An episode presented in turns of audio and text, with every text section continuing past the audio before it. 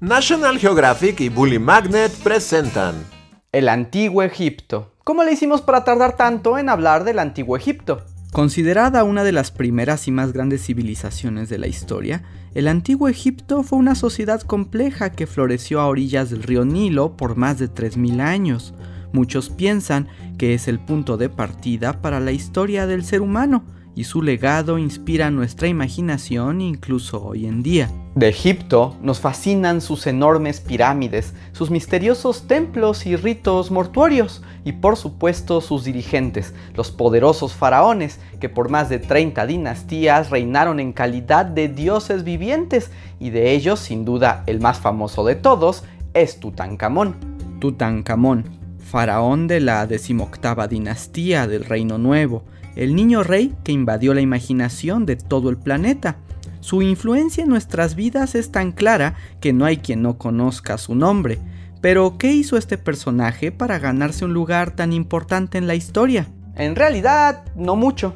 Tutankamón. En realidad no hizo mucho. No, no, esperen. Es cierto que Tutankamón no hizo mucho como faraón, pero la historia de su fama es fascinante y nos puede dar muchas miras de esta civilización antigua y cómo se relaciona con nuestra actualidad. Para entender a Tutankamón, debemos conocer primero a su padre, el faraón Akenatón, uno de los gobernantes más polémicos del antiguo Egipto, cuya sombra perseguiría para siempre a su heredero. Podemos establecer que Tutankamón estaba destinado a tener daddy issues. En aquel entonces, alrededor de 1340 a.C., la sociedad egipcia era politeísta, es decir, adoraban a diferentes dioses, cada uno con sus propias atribuciones, ritos y sacerdotes a su servicio.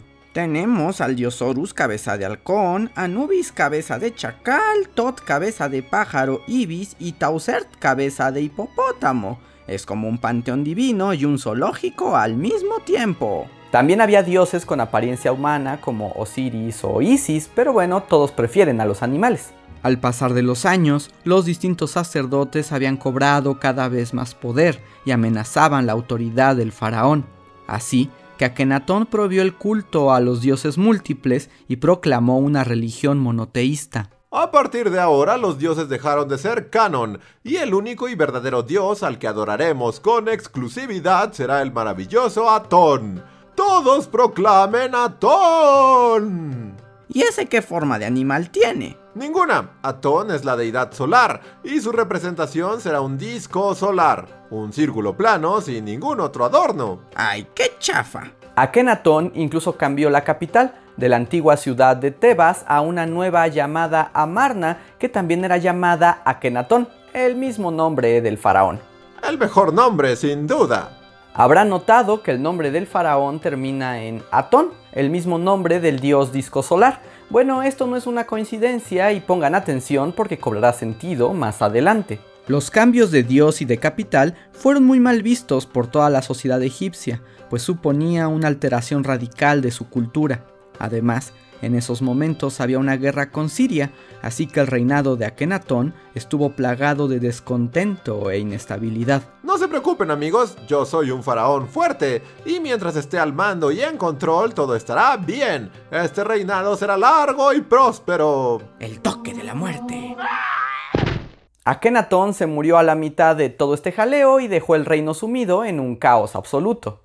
Tras la muerte de Akenatón hubo un periodo de regencia del que no sabemos mucho. Al parecer reinó la famosa Nefertiti, pero eso vamos a dejarlo para otro video.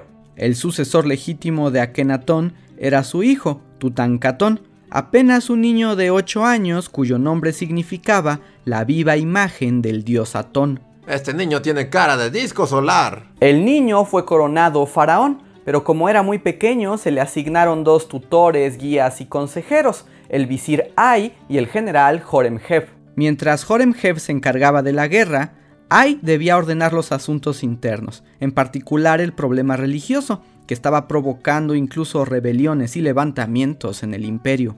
Ay convenció al pequeño faraón de contradecir los deseos de su padre y devolver el culto a los múltiples dioses.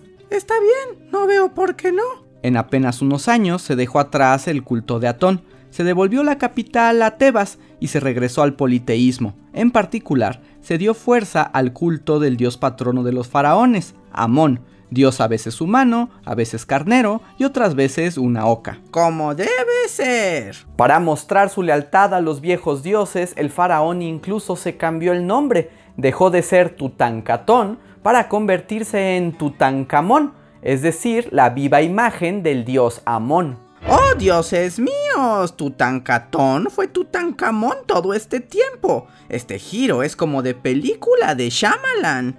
La historia está llena de sorpresas. Tutankamón reinó por otros nueve años antes de morir repentinamente y no hacer nada más. Anticlimático. Y es por eso que Tutankamón no hizo mucho, pero la historia no termina aquí.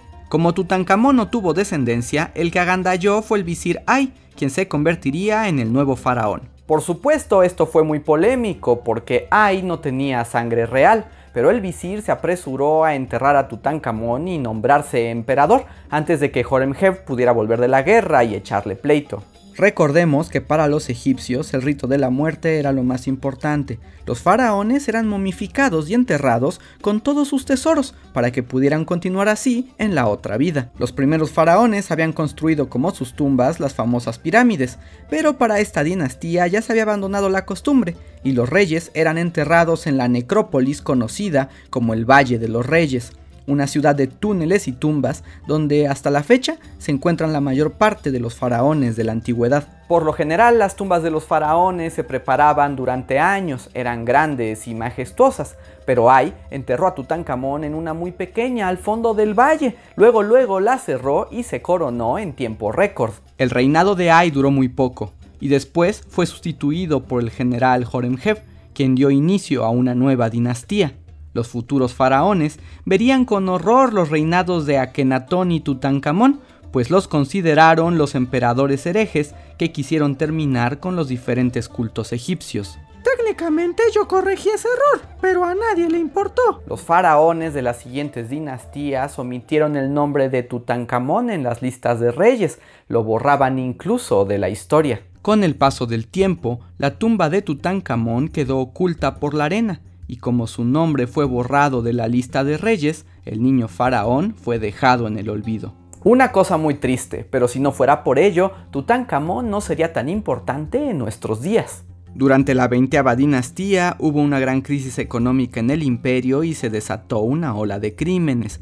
Todas las tumbas de los antiguos faraones fueron saqueadas por ladrones y los maravillosos tesoros que ahí había se perdieron para siempre. Todas menos una, porque estaba enterrada en el fondo del valle y porque los registros de su existencia habían sido borrados, así que nadie la buscaba, la tumba de Tutankamón. Desde finales del siglo XIX hubo un furor arqueológico por el antiguo Egipto, y científicos y exploradores franceses e ingleses se lanzaron en busca de los tesoros de los faraones. Y todo comenzó con el descubrimiento de la piedra roseta, pero sobre eso les dejamos un video exclusivo en las etiquetas de acá arriba. Ya iniciado el siglo XX se habían encontrado las pirámides, los templos y las tumbas saqueadas del Valle de los Reyes. Se presumía que los trabajos arqueológicos habían terminado, pero el arqueólogo inglés Howard Carter aún seguía las pocas pistas que había sobre el faraón Tutankamón. Poco se sabía de este faraón, pero Carter creía que su tumba aún estaba oculta en el valle.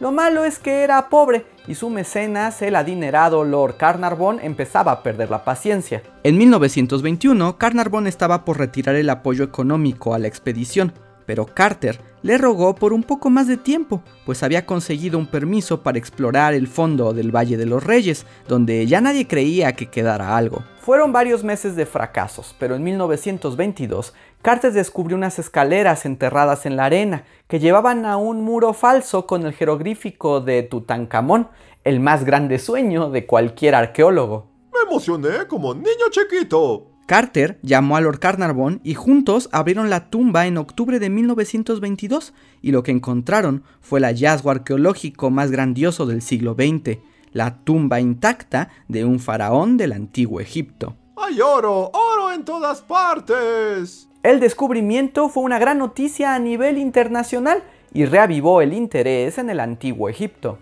Y aunque la tumba no era muy grande, nos dejó varios de los tesoros más valiosos que poseemos de aquellas épocas, collares y joyas, tronos, armas, carros y por supuesto la momia del faraón y la máscara mortuoria de oro y lapislázuli, una de las piezas arqueológicas más conocidas de toda la historia. Tardaron más de 10 años en extraer todos los tesoros de la tumba y el descubrimiento pasó a la posteridad.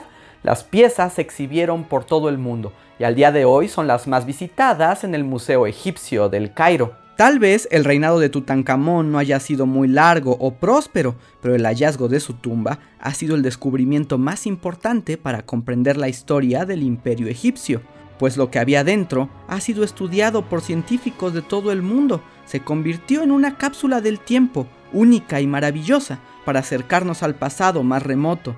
El faraón que había sido condenado al olvido terminó siendo el más famoso de todos. Como pueden ver, la historia del antiguo Egipto es fascinante y no basta con solo un video para conocerla toda.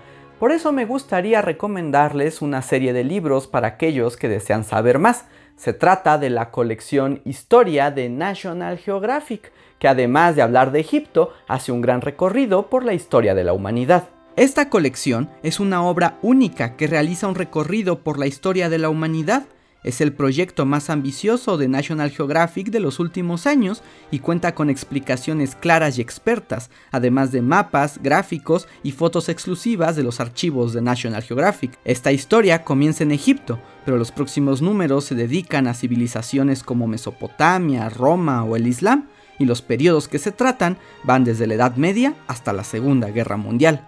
El primer número es sobre los faraones y ya está disponible en puestos de revistas, periódicos y tiendas departamentales por un precio introductorio de 69,90.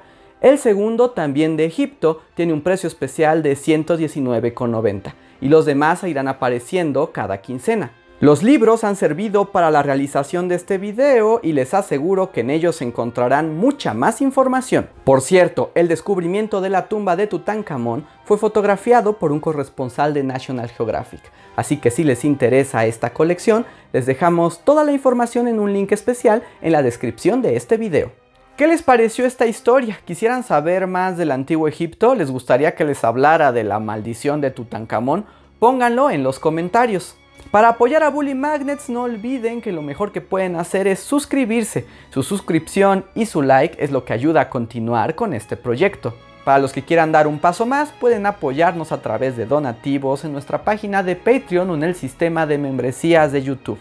Además de otros beneficios, pueden aparecer en los créditos de los videos. Espero hayan disfrutado esta historia faraónica. Yo soy Andrés y nos vemos para la próxima.